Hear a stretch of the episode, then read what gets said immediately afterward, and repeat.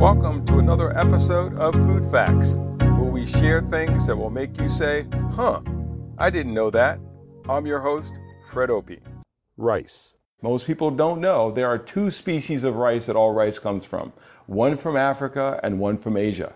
So, Africans that consume a lot of rice, that came from their own species of rice. And when they came to the Americas, they introduced rice cultivation throughout the Americas, particularly in the British colonies of South Carolina, low country South Carolina, low country Georgia. The rice was so profitable, it was called Carolina Gold.